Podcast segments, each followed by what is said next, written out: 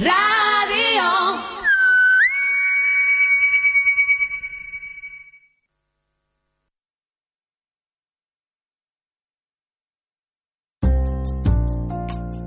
Es Radio. Málaga. ¿Viene a la Costa del Sol? No busque más, venga a Rock Hoteles. Somos una cadena hotelera familiar fundada en 1998 en Palma de Mallorca, que estamos en un momento de fuerte expansión en destinos turísticos de primer nivel. En Rock Hoteles ofrecemos una importante oferta vacacional en los mejores parajes: Mallorca, Menorca, Almería, la Costa del Sol en España o Varadero y La Habana en Cuba. Como marca implantamos en cada uno de nuestros establecimientos nuestro propio estándar de calidad turística y eficaces sistemas de gestión hotelera orientados a la satisfacción de nuestros clientes. Rock Hoteles. Visite alguno de nuestros establecimientos en Torremolinos. Rock Flamingo 3 estrellas 952 38 38 55. Rock Costa Park 4 estrellas 952 37 47 37. Rock Lago Rojo 4 estrellas 952 38 76 66. Rock Hoteles. Hoteles de confianza. Kings Buffets, empresa malagueña situada en el Parque Tecnológico de Andalucía, especializada en la fabricación de buffets para hoteles y colectividades. Kings Buffets, 40 años al servicio de la hostelería con más de 5.000 buffets instalados en todo el mundo. Buffets con patente de invención y único fabricante en Europa con las máximas homologaciones higiénico-sanitarias NSF asesoramiento, proyectos, confianza. Cuente con nosotros para que sus buffets estén a la altura de su establecimiento. Robustez, diseño y tecnología. Kings Buffets, el arte de la presentación. Visite nuestra página web www.kings-buffets.com o llámenos al teléfono 952 020300.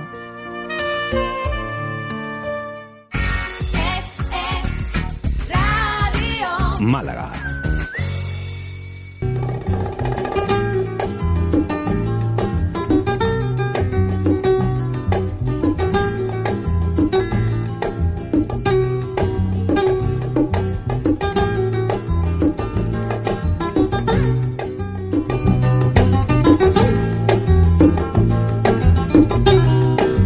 Tardes, son las 7 y 8 minutos de esta tarde de jueves, jueves 16 de junio de 2016.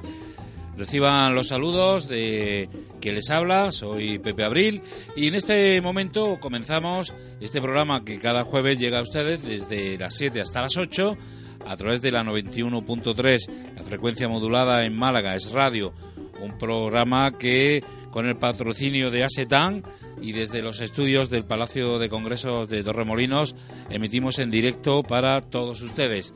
Hablaremos de turismo, de actualidad, hablaremos en definitiva con expertos en la materia, como en este caso hoy nos acompañan don Luis Callejón, que es eh, nuestro director, director del Palacio de Congresos de Torremolinos. Buenas tardes, don Luis. Buenas tardes. Y también está don José Martín González, que es nuestro, nuestro querido chef, que nos acompaña cada semana. Buenas tardes. Buenas tardes. Un momentito que parece que a ti no te, no te hemos oído. Ahora, a ver, dime. Buenas tardes. Ahora sí, ahora sí. Vale. Bien, pues como, como digo, cada, cada jueves tenemos diferentes invitados, siempre con esa colaboración de esta asociación de ASETAM, y en este caso, pues eh, son ellos dos quienes están con nosotros. No hemos tenido oportunidad, Luis, de, hablar de Euroval la semana pasada, con aquello de, de que, bueno, hemos estado una semanita de, vacaciones, por así decirlo. Y yo creo que es lo mejor que podíamos empezar hablando, ¿no? De, cómo fue ase- cómo fue Euroal, de, de esos resultados, de todo lo que lo que movió ese ese salón internacional de, de turismo. Bueno, rural cada año va superándose a sí mismo. Ahora mismo la, la edición número 12 en la que se está preparando. O sea, va como el Real Madrid. Vamos a por la 12, ¿no? Ajá. por las 12 copas. Pues Eural ha superado todo, todas las previsiones que había. De hecho, pues el 80% de los tour operadores que han participado en el, en el workshop ya han confirmado que el año que viene vienen. E incluso algunos han mandado cartas eh, reconfirmando esa, esa postura que de palabra ya nos habían dicho. Y además contentísimos porque han hecho negocio. Y como se trata de eso, de hacer negocio, pues es un éxito y por eso desde el día siguiente que terminó empezamos a preparar la edición del año 2017. Que por cierto, la viviré yo desde el tendido. ¿Y eso? bueno, eh, posiblemente esta es la última vez que yo esté aquí en, el programa, porque el jueves que viene estaré de viaje.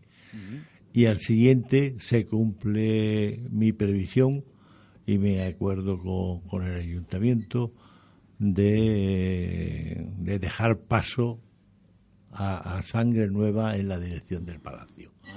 ¿Por qué? Porque yo soy un hombre que, normalmente en toda mi vida profesional ha ido programándose eh, y estableciendo unos tiempos de actuación en cada, en cada situación que he estado representando como director de hotel, como presidente de ECO, como presidente de Zontur, como más director de hotel, como asesor de, algún sitio y últimamente como, como director de este, palacio.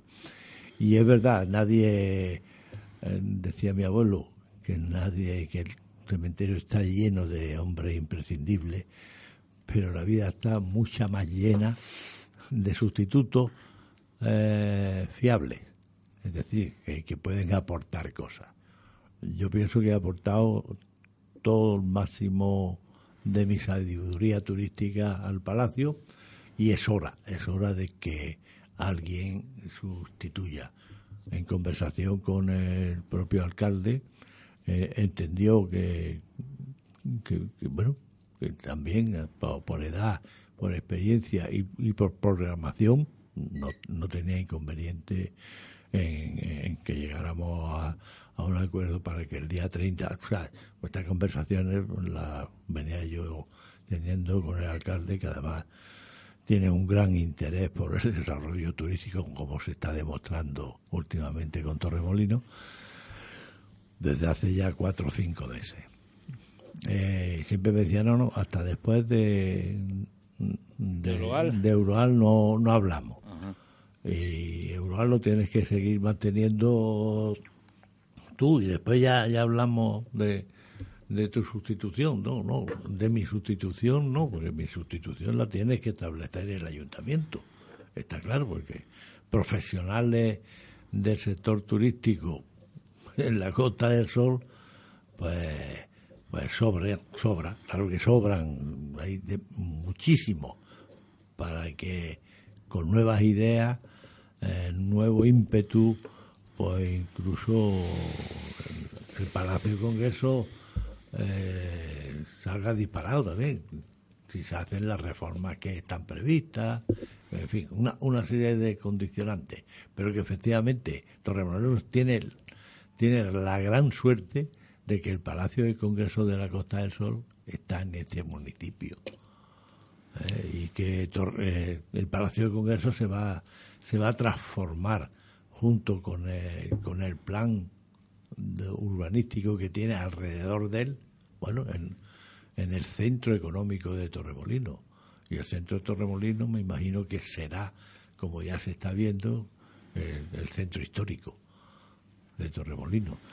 En fin, yo todo eso lo voy a ver, como dicen los, los toreros, desde el tendido. Le, le, iba a decir yo, don Luis, que, que bueno, que esa retirada, pues no será retirada definitiva porque habrá que recurrir a usted muchísimas veces porque sobre todo tras esos años de experiencia el que llegue nuevo necesitará esa, esa ayuda ¿no? para, para poder resolver muchísimas papeletas. Por eso no saque usted muchas ilusiones de que no se va a poder, no, despegar tanto. No, no, es lo mismo, no es lo mismo ya estar eh, en esa en esa plena libertad de opinión. Sí, claro. Sin tener ningún cortapisa que, que estar de alguna forma dependiendo de una empresa, ¿no? Que, que, hay que, que, guardar unas distancias de, y, un respeto a, a, mm. quien defiende a la empresa.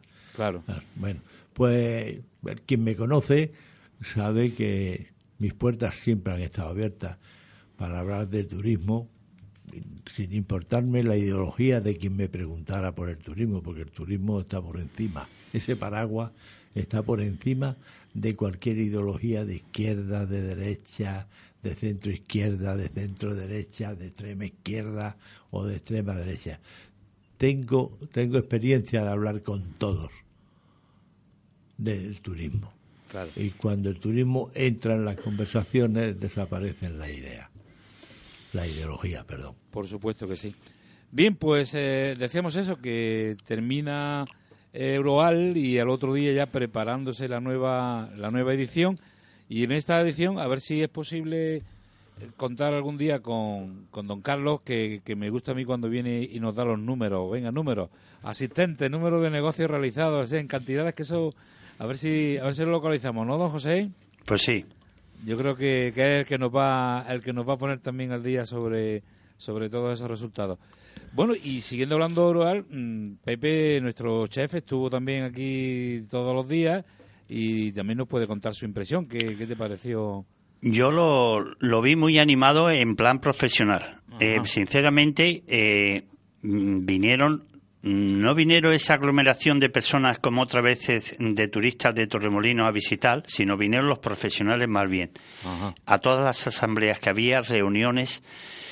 Y, y soy partidario de que las autoridades, soy partidario de las autoridades que inauguran esto, sea el presidente de la Diputación, el alcalde de Torremolinos y todo eso, mm, visiten a todos los expositores que han venido de, muy lejos de muchos países, porque había un montón de países, y les pregunte que si están bien acogidos en Torremolinos, que si han tenido buen viaje y bienvenidos a Torremolinos, porque había muchas personas que venían por primera vez a Torremolinos, que yo hablé con ellos y les, eh, les haga en, el en, el prospecto de en el libro de, de Euroal había el sábado último día había una degustación de la riquísima paella o arroz por no montar paella que no se ofenda a nadie y le, le ofrecimos a todos los, los congresistas de aquí un platito de paella antes de comer.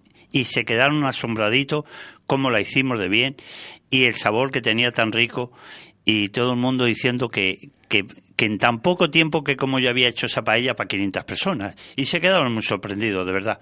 Se quedaron muchas personas también sorprendidos de cómo, eh, cómo yo averiguo esas trallas de fruta que yo hago tan bonitas. Y, y, no es porque lo diga yo, es el stand más fotografiado todos los años, pero el de Asetán. ¿Vale? Ajá. Que que hay que reconocer que a las seis de la tarde no había en la parte de arriba lo que había abajo, pero abajo con las asambleas, con las reuniones, con, los contactos, pues eh, el que venía a trabajar venía a trabajar eh, a contratar para el año que viene, porque el turismo es contratar hoy para el año que viene, porque lo de hoy, lo de hoy ya lo tienen todo contratado.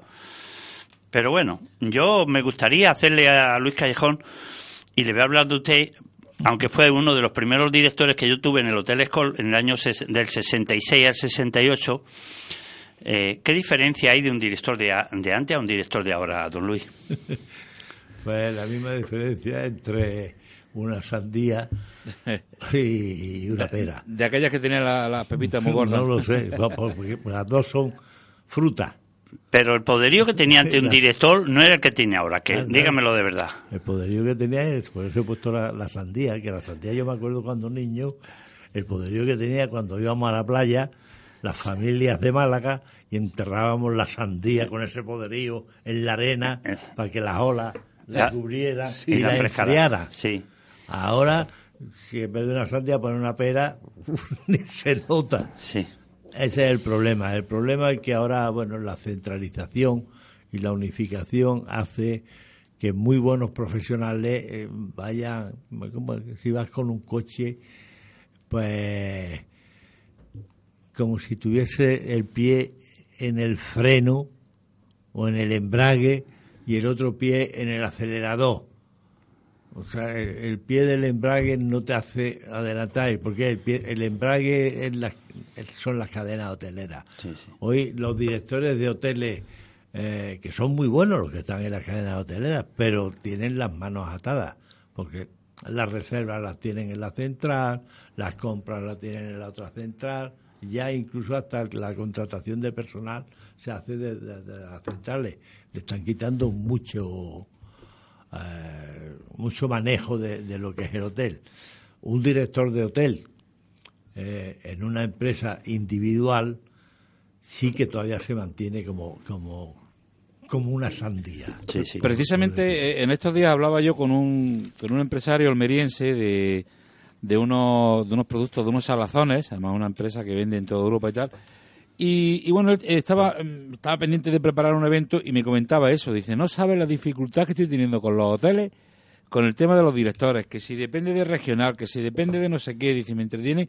Y, ya le, hablaba yo de esto, digo, es una conversación que solemos tener en la hora del turismo, donde no es como antes que el hotel, el, director que estaba allí tomaba la decisión sobre la marcha y lo que hacía bien hecho estaba, ¿verdad, Luis? Así mismo es, sí, Y ahora este me dice, va, unos chavales muy jóvenes que así muy encorbatados, que te hablan, que parece que no saben ni de lo que hablan. No, no, pero y posiblemente más preparados. Sí, sí, sí. que estábamos nosotros. Claro. Cuando éramos sandías.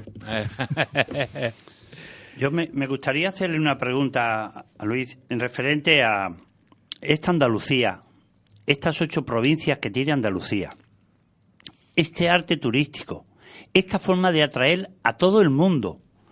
¿No sería conveniente educar a nuestros hijos o a nuestros nietos, porque a nosotros ya los nietos, de ponerles un apéndice en cualquier asignatura de, de las escuelas conciencia turística escolar?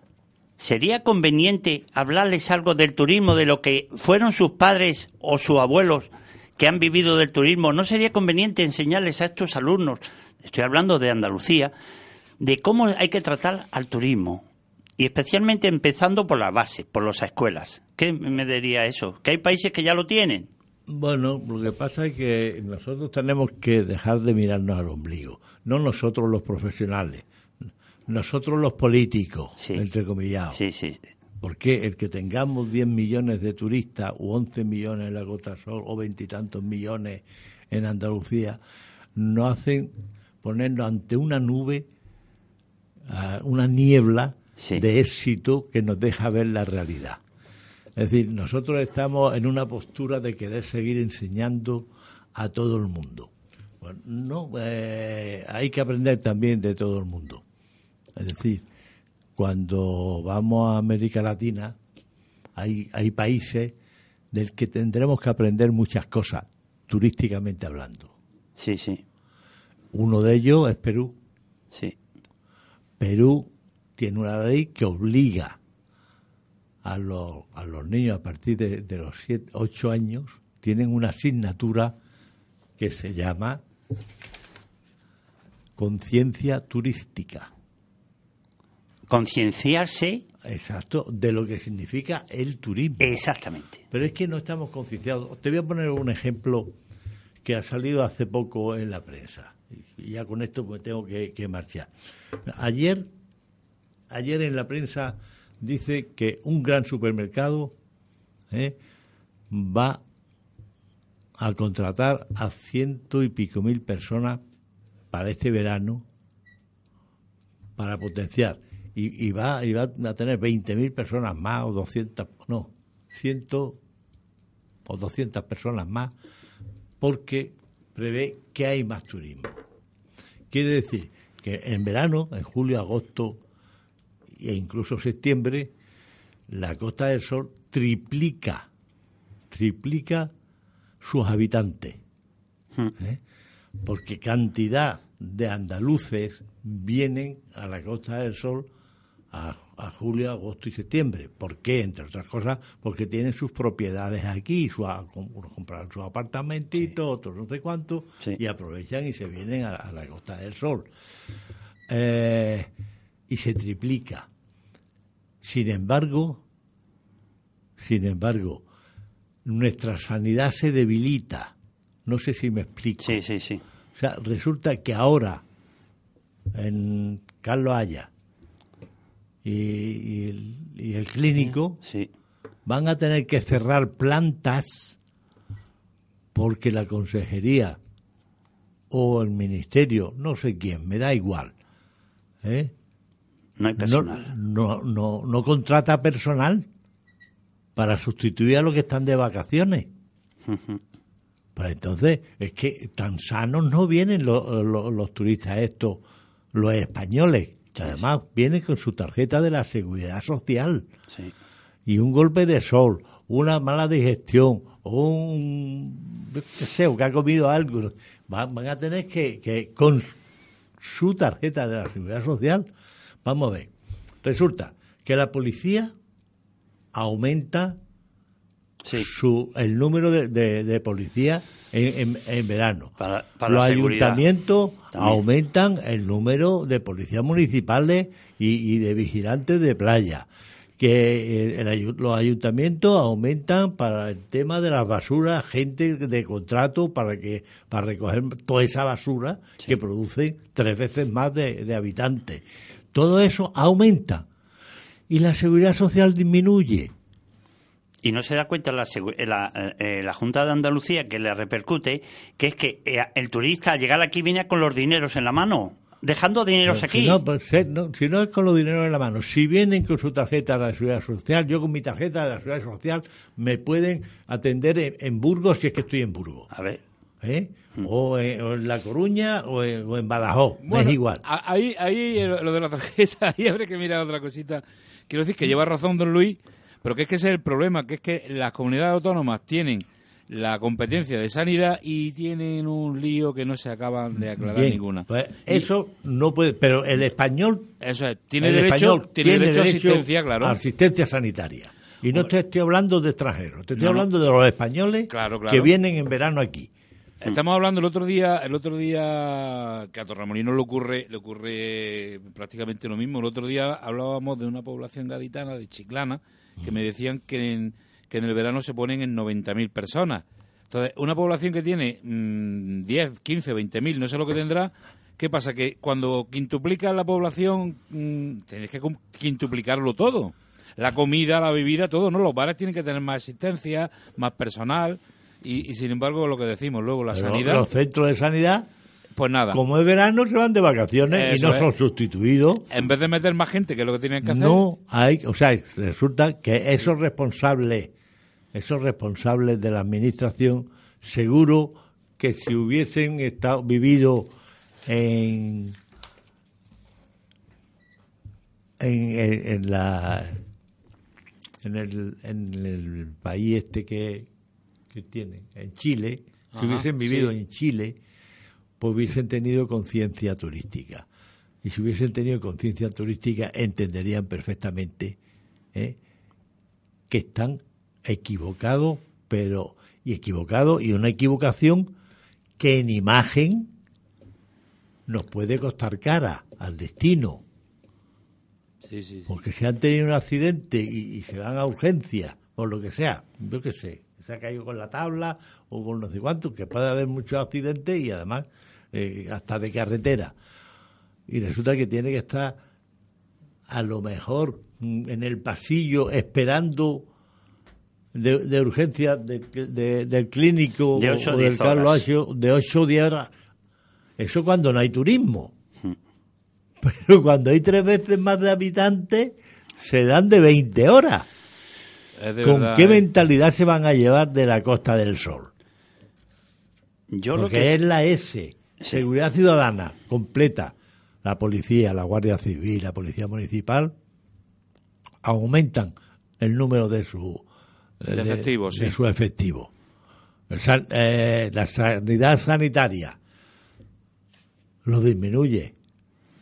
El servicio, pues todo el mundo contrata más. Los chiringuitos contratan más gente, los Yo- hoteles contratan más gente. También está la única S que falla Sí, es es la seguridad sanitaria. Incluso Pero que, eh, yo no sé por quién estarán asesorados esos directores de esos hoteles, de esos establecimientos eh, públicos que sanitarios. No, a mí o me- eso a mí- viene todo de, de a Sevilla. mí me extraña, aunque venga de Sevilla, pero tenemos unas organizaciones. Tenemos, vamos a ver, a una Cámara de Comercio que ni se entera. ¿eh? Tenemos una Confederación Empresarial Malagueña que ni le dice nada. Son fuerzas, Claro. son fuerzas. Tenemos a la CEA que tampoco se entera. Por, sí, sí se entera porque lo, lo, lo viven, pero no saben transmitírselo a los, a, los políticos que tienen que tomar la decisión esa. Pues, pues no sé, apaga y vámonos. Por eso yo sigo insistiendo en el nombre tan bonito, conciencia turística. Señores de la Junta de Andalucía, hay que concienciar turísticamente a todas esas juventudes, tanto de las escuelas a partir de los, de los 8 o 10 años como de los institutos profesionales. Porque yo he escuchado que en la Universidad de Málaga este año saldrían alrededor de 14.000 eh, o bien que han terminado porque o ya no pueden seguir repitiendo. ¿Dónde van esas personas? Solamente con que hubieran estudiado un poquito de turismo, realmente lo que es el turismo, ¿qué es el turismo aquí en Andalucía? el turismo es una sonrisa, el turismo es un, un bienestar para todo el que viene y tienes que, eh, que, estar pendiente de esas personas, de ayudarle en lo que necesite, de informarle de lo que tenemos, de ir a ver los mejores sitios, de tener las calles limpias, tener una seguridad social, tener unos buenos vigilantes de playa para que tengan seguridad. Lo que no se puede es pagar muchos impuestos y utilizarlos para pagar sueldos de ellos. Vamos a ser realistas y hay que apuntar por una Andalucía turística mejor. Bueno, pues si os parece vamos a hacer una pequeña pausa publicitaria. Despedimos a don Luis. Don Luis, que... Y ahora, le daré unos platos de, de Andalucía, de malagueños, muy baratitos. En cuanto que volvamos de la publicidad. Don Luis, que es un placer como siempre tenerle con nosotros. No será la última vez, por mucho que usted lo quiera, ¿eh? Hasta siempre. Venga, muchas gracias.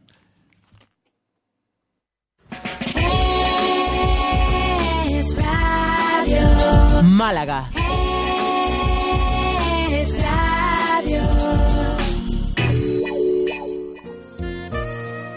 Buffets, empresa malagueña situada en el Parque Tecnológico de Andalucía, especializada en la fabricación de buffets para hoteles y colectividades. Kings Buffets, 40 años al servicio de la hostelería con más de 5.000 buffets instalados en todo el mundo. Buffets con patente de invención y único fabricante en Europa con las máximas homologaciones higiénico-sanitarias NSF asesoramiento, proyectos, confianza. Cuente con nosotros para que sus buffets estén a la altura de su establecimiento. Robustez, diseño y tecnología. Kings Buffets, el arte de la presentación. Visite nuestra página web www.kings-buffets.com o llámenos al teléfono 952 020300. ¿Viene a la Costa del Sol? No busque más, venga a Rock Hoteles. Somos una cadena hotelera familiar fundada en 1998 en Palma de Mallorca, que estamos en un momento de fuerte expansión en destinos turísticos de primer nivel. En Rock Hoteles ofrecemos una importante oferta vacacional en los mejores parajes: Mallorca, Menorca, Almería, la Costa del Sol en España o Varadero y La Habana en Cuba. Como marca implantamos en cada uno de nuestros establecimientos nuestro propio estándar de calidad turística y eficaces sistemas de gestión hotelera orientados a la satisfacción de nuestros clientes. Rock Hoteles. Visite alguno de nuestros establecimientos en Torremolinos. Rock Flamingo 3 estrellas, 952 38 38 55. Rock Costa Park 4 estrellas, 952 37 47 37. Rock Lago Rojo 4 estrellas, 952 38 76 66. Rock Hoteles. Hoteles de confianza.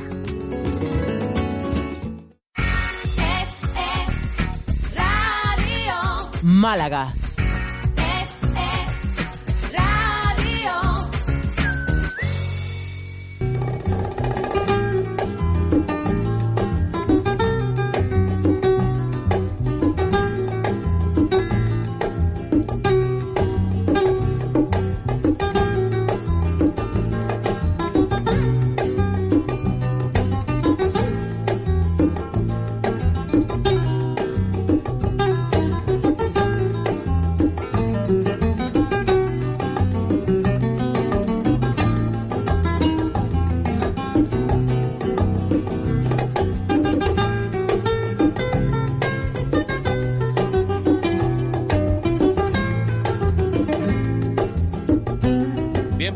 Estamos de vuelta tras estos consejos publicitarios. Y bueno, a las 7 y 35 minutos, don José, nos hemos quedado los dos mano a mano aquí en, tertulia. bueno, don, Luis pues nos yo, Pepe, voy a hablar un poquito de, de lo que se está diciendo hoy por ahí, que hay mucha, mucha tela que cortar y de verdad pero para bien de, de la gastronomía y para bien del turismo. Mm. Eh, quieren, eh, hoy es el, el día de la tapa y quieren hacer la tapa patrimonio de la humanidad. ¿Qué te parece a ti eso? Pues, hombre, Para esta Andalucía, para esta Granada, para esta Almería, que te ponen unas tapas que da de lujo. sí, sí, sí. Además, cada vez más, más sofisticada, ¿verdad? ¿Eh? Y, y verdaderas obras de arte, algunas, ¿eh? Yo de verdad, mm, sinceramente, mm, aquí en el Arroyo La Miel, lo que conozco, Torremolinos, Málaga, eh, te tomas una tapita, un, un par de cervecitas a las doce y media a la una y te pones dos tapas y ya es medio comido. Claro que sí. Además, además yo creo que, que ya esa, esa cultura, hombre, yo como granaíno, Sí, que la tenemos la cultura de las tapas más arraigadas, eh, esa cultura de la, de la tapa es que eh, es también el, estar con, con, con la gente en contacto, con los amigos, estás hablando. No sí, es- sí, no ahí de pie en la barra. Eso es, no es pararte a, a comer en serio, a decirme como un plato, sino que además mm, vas saboreando diferentes diferentes tipos de tapas. Pues mira, ahora me gusta una tapa en plato, ahora me prefiero, pues, y, y ahí, bueno, pues eh, imagínate unas migas bien hechas en Sí. una, una tapita de migas. Eso es. Y fue cosa de un rey, fíjate. sí, sí, sí, sí. Por lo visto fue el rey Felipe el Hermoso, que tenía la costumbre de tomarse de vez en cuando vinito porque tenía una enfermedad y tenía que comer poquito a poco. Y entonces, al, eh, no sé si al camarero o al, o al cocinero o quien le serviría, pues le dijo, ponme, ponme algo en lo alto del vaso que no caiga mejillas ni moscas en el vaso. Y cogió y le puso una lonchita de jamón serrano muy fino, Ajá. ¿sabes? Fíjate por dónde vino la sí, tapa. sí, sí, esa era la tapa del vaso. Sí, Es sí. una tapa en lo alto. Claro. pero hemos innovado mucho, porque ya la- con las nuevas cocinas estas que hay de innovación de tapas te ponen con dos mejillas ni nada. Pero mira, llego yo ahí a un bar del arroyo que pone todos los días de cinco a seis tapas diferentes. Ajá. Que si gaditos en, en salsa de jerez, que si esto, que si lo otro. Y te cobran un euro treinta, un euro cuarenta, un euro cincuenta. Sí. Y, y, te- y- y- y vas satisfecho. pa- No, es lo, es lo que te digo, es, es una cultura de decir, mira, pues voy eh, voy comiendo diferentes cosas, las voy saboreando todas y, y estás disfrutando de diferentes mezclas de sabores, ¿no? Porque lo mismo comienzas con una cosa más, mm, ¿cómo digo yo? Pues eh, co- con, con un tipo de sabor más, más agrio, más tal, otro, vas cambiando, vas, vas tomando diferentes cosas, ¿no? Aquí en Andalucía tenemos unas costumbres muy, muy originales y muy tradicionales. Ponemos de tapas hasta boquerones fritos, boquerones en vinagre, almejitas salteadas al vapor, mejillones. Y sin en cambio, que yo soy del norte, yo soy de Valladolid, nacido allí, allí te ponen otra serie de tapas por la zona de Valladolid. Por la zona de, de Salamanca y León y todo eso también. Mucha chacina, muchos mm, callos, mucha oreja, mucho... Es, eh, Es también, claro, de, de- diferentes zonas. Sí. Eh, hablando de boquerones, el otro día una tapa curiosa que, que me tomé yo en, en Granada, en Atarfe, eran unos boquerones rellenos de habitas, habas. Sí. habas, el boquerón Liao. iba, iba, iba- em- envolvía a, A- a la habita. A, la habita, que eran varias habas, así. Y estaba eso. Sí, los cocineros somos los, mejor, los mejores que, que sabemos compartir el sabor y el gusto de cada cosa. Yo tengo hoy aquí un menú Ajá. que eh, se llama espagueti de la huerta malagueña Qué curioso. y ajo blanco malagueño, que luego lo daré más tarde, Sí. que son dos recetas auténticas malagueñas. Y muchos dirán, los espaguetis no son de Málaga. Siempre ha habido espaguetis en Málaga, siempre. Espagueti, macarrones y de todo. Pero ahora ya le sacan de todos los colores. Claro que sí. Y eh, luego, dentro de un ratito, como siempre, hacemos la, la receta, la valoramos. la receta, la- porque hoy no te imaginas ni, ni tú ni todos los oyentes de lo que valen estos dos platos Sí, sí, sí. ¿eh? para ocho personas. No se lo imagina nadie, pero yo tengo los números sacados al, al dedillo. Al dedillo. Pues estábamos hablando anteriormente de eso, de esa y que iba yo a hacer un inciso, decías tú, de esa de, de- el arraigo a los chiquillos de- del tema turístico, ¿no? Del- Sí, sí. Pero es que el problema es que los que tienen que hacerlo no lo tienen. Había que primero empezar con ellos, decirle, oye, que vivimos en una zona turística donde el primer, eh, la primera empresa, el primer, eh, eh, la primera industria es la industria turística. Por lo tanto, tenemos que tener a los mejores profesionales para todo. Es como si tú vas a, Estados Unidos a, a, a donde están los de Apple, ¿cómo se llama esta? Ahora se me ha ido la ciudad eh, donde desarrollan los teléfonos móviles. Ahí tienen los mejores ingenieros, los mejores gente porque viven precisamente de eso, de, de esa fábrica. Y aquí la fábrica es el turismo y hay que tener a los mejores. Pero claro, ya nos topamos con lo que estábamos Yo, sinceramente, Pepe, bajo mi punto de vista, sería una falta de educación tremenda y un insulto a los que hemos vivido tantos años del turismo y un insulto decir que, por ejemplo, se pueden dar eh, dentro de los ciclos que hay de toda la juventud, hay ciencias políticas, eh, ciencias de no sé qué, ciencia nada, pero no hay nada conciencia turística, que es muy diferente. ¿Qué es la conciencia turística según ciertos países sudamericanos como Chile y alguno más? De enseñar a los niños desde a partir de 8 o 10 años lo que es el turismo, de lo que ha vivido su abuelo, de lo que ha vivido su padre. Porque te voy a decir más, Pepe. Pepe Madrid. Eh, mira, en Torremolinos, yo cuando llegué aquí en el año 66, eh, Torremolinos era, mm, la Caribuera eran cuatro casas de pescadores, Torremolino era con el molino que había y las flores y la calle San Miguel eh, que circulaban coches, pues eran nada y menos. Pero mira, en cada hotel, en cada hotel estaba el botones, mm. estaba el maletero, estaba el pinche de cocina, estaba el aprendiz, estaba el comis, estaba el ballet.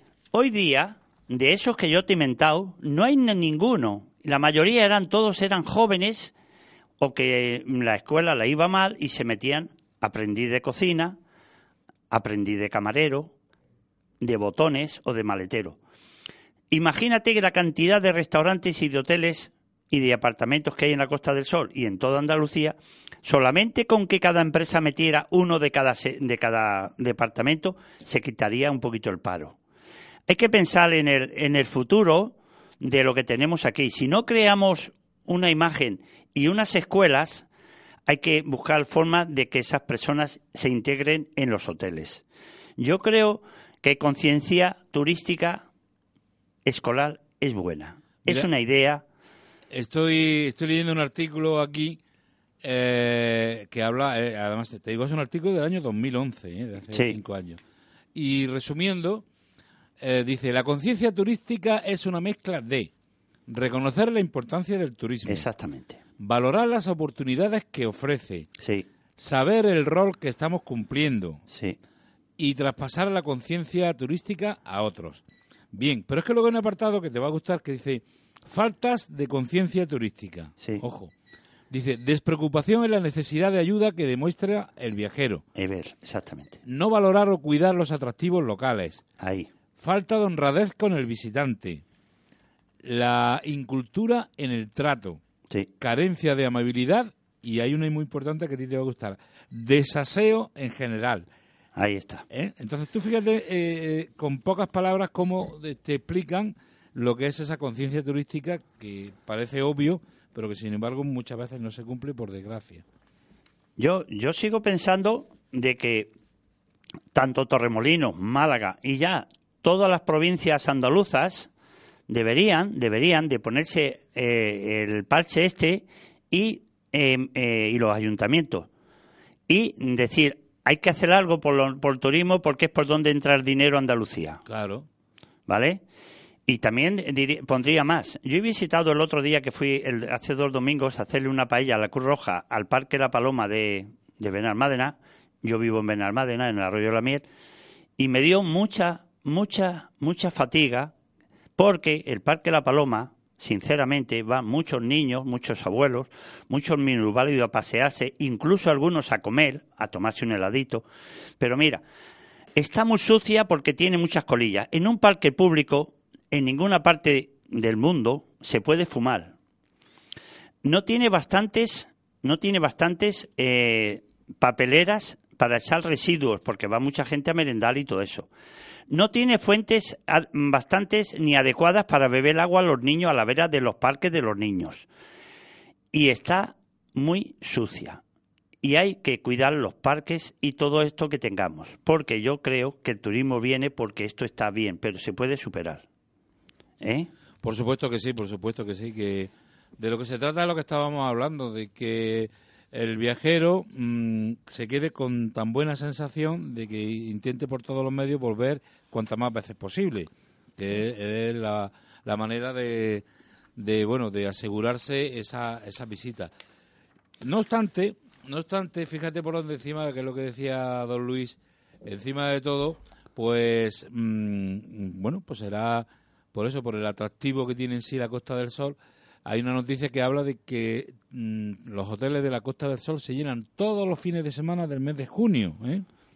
Eh, y no y sin haber puesto oferta, o sea que, que tenemos ese Pero es que tenemos ya una cosa que es muy buena, que yo no aplaudo a nadie, pero en el caso este tengo que decir la verdad, es que desde Córdoba a Málaga se echa una hora y media, una hora y tres cuartos por la autovía. Eso. Desde Granada a Málaga o Málaga a Granada se echa, no llega a dos horas. No, no, una hora y cuarto. por Desde. Málaga a Algeciras, lo mismo. Desde Málaga a Sevilla, lo mismo. Estamos muy comunicados muy bien.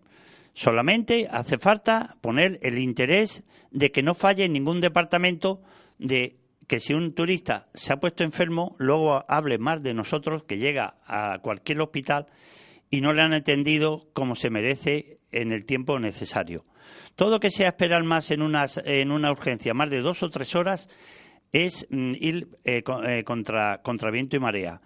El turismo necesita una mejora y hay que arreglarla porque hay medios, ¿sabes? Bueno, y, y una cosa importante en el turismo es la comida, don José. Hombre, por supuesto. Si vas a un sitio a comer eh, una buena comida, eh, antes de ayer me, me estuve tomando con un amigo un calamar espetado en Málaga, que aquello no se lo saltaba un galgo, ¿eh?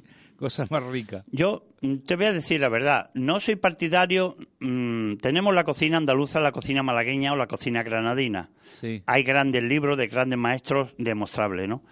Pero ahora le ha dado la idea a, a no sé qué personaje de aquí de, de Málaga de, de enseñar la cocina vasca. ¿Pero para qué?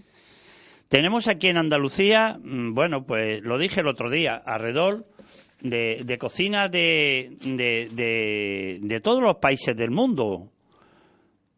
Tenemos, pues, alrededor de 26 países del mundo, cocinas, cocinas regionales de toda, de toda, de toda España, que están aquí, y luego tenemos las otras cocinas, que son cocinas de autor, cocina de caza, cocinas de, de fusión, erótica, vegetariana, de mesones, de pizzerías, las que no pueden existir. Y mira por cuánto les ha dado a esos señores por, por, por, por- meter aquí la cocina vasca cuando yo ya en los años 75, 76 ya hacíamos aquí la semana vasca en los aloas. Claro. Es que esa, esa es, la, esa es la, la- la- la equivocación. Y por lo visto van a dar las clases de todo eso, la van a dar aquí en, en- en Torremolinos, porque han estado viendo varios sitios y van a darlo en uno, que está ahí en Eurosol, de frente del pez espada, posiblemente, no están confirmados todavía, pero posiblemente lo den ahí. Pero bueno, eh, ellos sabrán lo que hace, pero mm, claro, lo que vale este curso, estos máster, son un millón de euros nomás. Que eso lo sacan, pues nada, por, subiendo el 1% más para la depuración, como hicieron para el otro, y luego se lo llevan para otro lado. Porque no sé cuánto de multa nos han echado, porque no están hechas las depuradoras que tenían que hacer, y, ni nada de eso. Sí. Pero bueno, yo tengo aquí hoy un menú, Sí, de verdad, Vamos a nuestra comida malagueña. Exactamente. Bueno, mira, hoy vamos a hacer eh, cómo se elabora un ajo blanco malagueño. Muchos van a decir que, esto, mm, el ajo blanco malagueño, eh, a- a- antes se hacía con las almendras frescas. Frescas eran tiernitas de los almendros, cogerlas verdes y, que, y, majarlas. Pero ya hoy día, como hay tanto adelanto, la almendra blanca pelada, esa es la que vamos a utilizar para que se ponga tierna hay que echarla en agua el día antes. Y luego esa almendra la vamos a triturar por la te- eh, o bien por la mini pine, o bien por la Thermomix, o bien con cual- cualquier vaso de estos de cristal que haga Sí, sí, eso. sí. Bueno, pues vamos a utilizar 125 gramos de almendra pelada y blancas, 150 gramos de pan blanco eh, sin corteza, dos dientes de ajo sin eh, lo- el corazón del ajo. Vamos a utilizar 100 gramos de aceite de oliva, dos cucharadas de vinagre y, y un litro de agua y su sal. Pues esto, como lo he dicho antes, le echamos las almendras en, la, en el agua el día anterior, ¿sabes? Se tritura la almendra bien, bien, bien y cuando ya están bien trituradas le vamos agregando el pan, el pan, el- los dos dientes de ajo, el aceite de oliva y la sal. De guarnición, pues mira, hay antiguamente no había uvas todo el año frescas, pero hoy sí ya las hay. Hay- hoy había unas uvas en el mercado mm, negras, o sea, rojas y blancas, deliciosas. Pues a esas uvas se les quita lo que es eh, los huesecitos por- y la piel y sirven de guarnición. Que no hay uvas, pues le echamos las pasas. Pero si le echamos pasas de Corinto, que eh, no son de aquí de nuestra, le echamos pasas de moscatel de Málaga de la Sarquía y le, le- la echamos en agua el día antes y le quitamos lo que es la- el huesecito de dentro. Que no queremos echarle pasa, queremos darle otro sabor al ajo blanco. Le cortaremos cuadraditos de melón finito y le pondríamos un cuadradito, mm, una bruna de melón finita. Y este sería el ajo blanco malagueño. Que no la he inventado yo esta receta, yo lo he hecho muchas veces. Esta receta está recogida en un libro de, de Joaquín de la Calle, eh, mm, famoso maestro y que vino con, hace ya muchos años y está recogido dentro del libro Cocina Malagueña. Bueno, este, este ajo blanco, perdón, sale para cuatro personas cuatro euros. Y voy a decir lo que he puesto, ¿eh? 125 gramos de almendras, dos euros, 50 gramos de pan, 150 gramos de pan sin eso, 50 céntimos, dos dientes de ajo, 50, el aceite de oliva, un euro, la sal y la vinagre, 50, 4 euros. Bueno, pues ahora, perdón, vamos a hacer eh, unos espaguetis de la huerta malagueña. Muchos dirán que aquí no había hace tiempo espaguetis. Yo de siempre, toda mi vida que llevo, eh, eh, llevo aquí en Málaga, los espaguetis, si no lo venían como vienen ahora en cantidad y tan baratitos como hay, porque es el plato más barato que hay, ¿eh? Eh, lo hacían fresco y lo hacíamos fresco.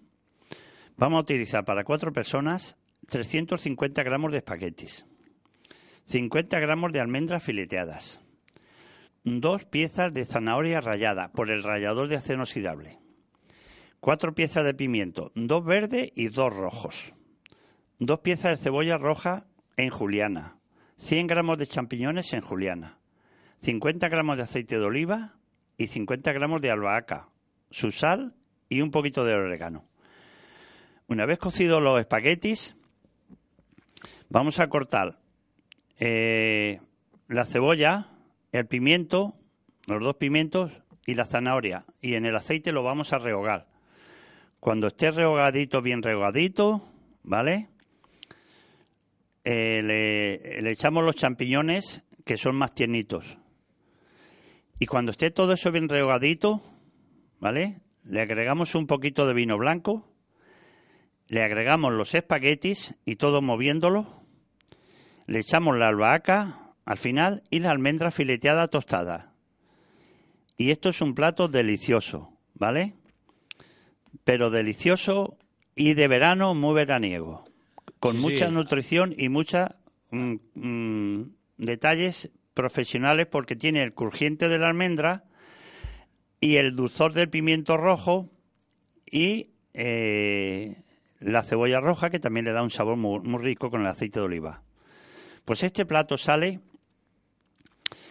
en 3,50 euros Para cuatro personas. para ¿no? cuatro O personas. sea, que no llega ni a un euro. Si estuviera aquí don Antonio, enseguida nos lo sacaba al céntimo. Sí. bueno, de postre hay, hay de fruta de todas. Ya hay melocotones, amasquillos, eh, hay de todas las clases de fruta. Pero yo mm, soy una persona que me gusta no cargarme mucho de grasa y ni cargar a nadie. Dentro de todas las frutas frescas que hay, he elegido la sandía. La Ajá. sandía sin pepitas, de esta que hay ahora que ya, la- como ha hecho el ligeto, ya no hay papita, pepitas en la sandía, tiene que ser muy difícil. Con dos kilos de sandía, para cuatro personas no son capaces de comérselo y vale un euro veinte. La sandía está ya a 60 céntimos. Fíjate, fíjate. Todo vale 8,50. 4 euros el ajo blanco, 3 euros 30 y 1 euro 20. Total 8,50. yo sigo pensando que el saber guisar y el saber apañarse la comida o no en la casa No es caro, ¿verdad? no es caro. Ahora, Claro. Si tú vas a cualquier restaurante, pues dices, pues tengo ajo blanco, tengo esto, te pueden cobrar lo que lo que crean conveniente, porque hoy día aquí en la costa hay restaurantes que tienen menú desde, eh, si son chinos, desde cuatro euros y medio, pero si son españoles, desde siete euros tienen un menú, un primero, un segundo, un postre y un pan. Sí, sí por que- siete euros. Sí, sí, verdad, verdad. ¿eh? Y le tienen ganar y le ganan dinero. Hombre, claro, eh, eh, Vale. es que incluso, pues fíjate que, que, que tiene, tiene un costo eso, pero sabiéndolo hacer, como dices, se puede. Tengo yo una pregunta que hacerte. El otro día fui a comprar mm, aguacate Sí. y, y vi los aguacates y me, y me surgió una duda. El aguacate había unos que estaban con un color como más verde y otros como un poco más rojo, más oscuro. ¿Eso qué es? Por el- por la porque luego los tocaba y estaban más o menos igual. ¿Unos más maduros que otros o es otra...? El, el aguacate que viene ahora viene de México. Aquí no hay aguacates ahora, de España. Ajá. Pero con todo y con eso es que eh, si es de la marca Ha- Hatz, que es el, el, el arrugado, Sí, ese eh, aguanta más que, que el fino, que la- el liso. Sí. Y sinceramente, no sé si te lo comuniqué, que eh, ha- hacen mucho, hay en, mucho, en muchos sitios, para la tapa, hacen mucho eh, las tostistas de, de pan tostadito Sí. eh, con guacamole. Y luego le ponen arriba unos granitos de jamón. Ajá. Para que el guacamole no se oxide, o bien le echan limón con aceite, o bien le echan un poquito casera, que le da un dulzor. La casera, la Case- Casera blanca. casera blanca, Ah. no se oxida. Fíjate. ¿eh? Y, y junto con el aceite y, y el y hay en, en sitios que le echan también para cambiar el sabor a uno le pueden echar ajo y a otro le pueden echar cebolla al que le guste la cebolleta Sí, sí, sí. finita vale y entonces encuentran un, un- un contraste muy bueno si tú compras un día aguacate pues a uno le echa cebolla finita y a otro le echa un dientecito de ajo picado muy finito y, y notarás diferencia ¿eh? Ajá. O sea, parece que como si fuera otra Y luego a uno le puedes poner salmón ahumado y a otro le puedes poner jamón serrano. El contraste, bastante diferente, ¿eh? O sea, eso sería para hacerse una ensalada de, de aguacate, ¿no? Sí. Con... Y dices poniéndole a uno salmón ahumado y a otro... Hay en, mucho, en muchos hoteles y restaurantes hay eh, la clásica ensalada mar y montaña. Ajá. Y le ponen lechuga, tomate, el aguacate y luego ponen eh, un poquito de salmón ahumado, unas tiritas y unas tiritas de jamón serrano. Y ya lleva de la mar y de la Y- y montaña. de la montaña, sí, sí. ¿Aliñado con qué? Con un clásico vinagreta, que ya hay muchos que utilizan una serie de vinagretas muy, eh, muy adelantadas. Vinagreta de nueces, Sí. vinagreta con aceite de Módena o cosas de esas. Y entonces cambian el sabor. Sí, sí, sí, sí. Pero bueno, dentro de, dentro de todo eso, eh, todo eso está averiguado aquí en la cocina andaluza. Tú sabes que los primeros mm, que plantaron plantaciones de aguacates están por ahí por Salobreña, por ahí la zona de Granada, la toda costa- esa zona subtropical. Sí, sí, sí, sí. Y, y, bueno, ah, es- siguen plantando y plantando y plantando más zonas donde eh, Granada, por excelencia, y todo esto de la sarquía, son zonas turísticas que están levantando mucho el turismo en los pueblos estos de, de toda la sierra esa de la sarquía y también tienen bastantes mm, propiedades de, de liches, mangos, papayas, eh, chirimoyas, de, vamos, de, de todo. Y gracias a Dios. mm, Pues sí, eso- una- una- unos cultivos subtropicales riquísimos. Bueno, don José, que ha llegado la hora. Se nos ha pasado Yo, volando. eh, eh, la última palabra de hoy me, me Sí. gustaría, y esta palabra la voy a decir mucho por aquí, conciencia turística Eso es. escolar. Hay que intentar a mis nietos, a mis nietas, a todo el mundo que aprenda lo que es el turismo. Mm, El turismo es de que eh, no voy a decir de verdad que yo vea una colilla o un papel y lo coja y echarlo a eso. Hay que concienciar a las personas, como en todos los países, de que no se puede tirar un papel al suelo ni una colilla. Sí, sí, por supuesto. Bueno, pues nos vamos que son las 8. Hasta el próximo jueves. Venga, Buenas un tardes. placer, muchas gracias. Adiós. En casa de Herrero,